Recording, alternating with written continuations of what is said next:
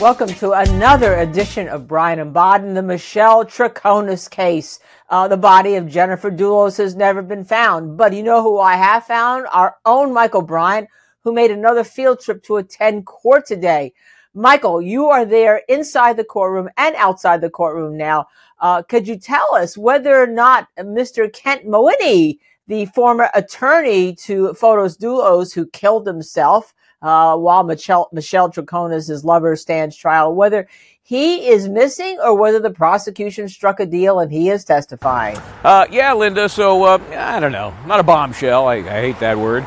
But surprised, perhaps, that Kent Mawhinney, the co defendant, having his trial coming up soon after the Michelle Troconis trial ends, will not be testifying in her trial. Probably uh, the anticipation by the prosecution was that he'd be taking the fifth because there wasn't going to be any deal to give him immunity. So if he's taking the fifth, what's the point of showing up uh, here to give his non testimony? So, of course, he has so much information available about that morning of May 24, 2019. What was going on in the Fotis Dulos office?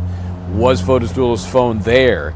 Was uh, it left behind on purpose by Fotis Dulos? And what did Michelle Troconis do with that phone, if anything? So, all those questions that uh, Kent Mawhinney is probably in the best position to answer, other than the defendant herself, those things are not coming before this jury. And now we're into really the end of the prosecution case. Defense is going to begin tomorrow.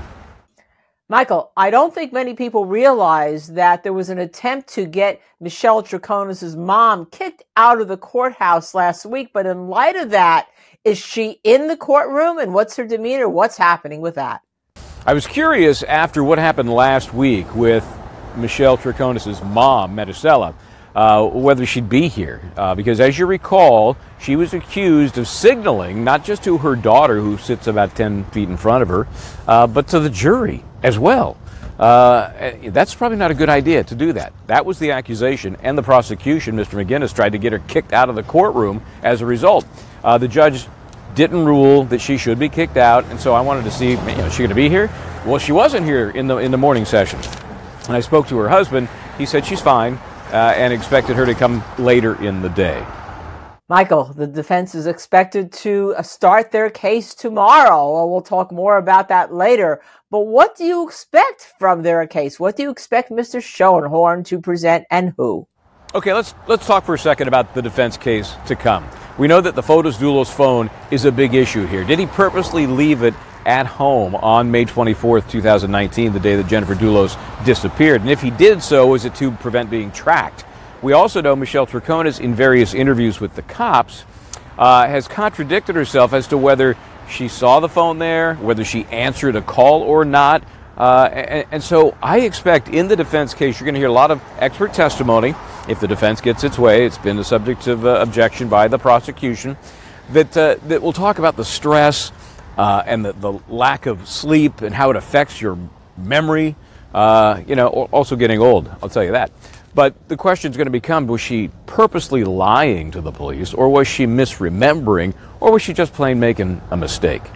All of this is going to come down, of course, to the ultimate question for this jury. Was she involved in conspiracy to commit murder? Did she tamper with evidence? Didn't she, did she hinder prosecution? So you know, as to column A, the top charge, I, I still see a lot of holes in the prosecution's case. I just don't see enough to suggest that she knew and did something in furtherance of the conspiracy to kill Jennifer Dulos. That's a tough one. We're Bryant and Baden. We are on the Michelle Troconis case from day one, and we'll continue to be on it, bringing you updates. Stay with us on this channel. We'll let you know when there are more.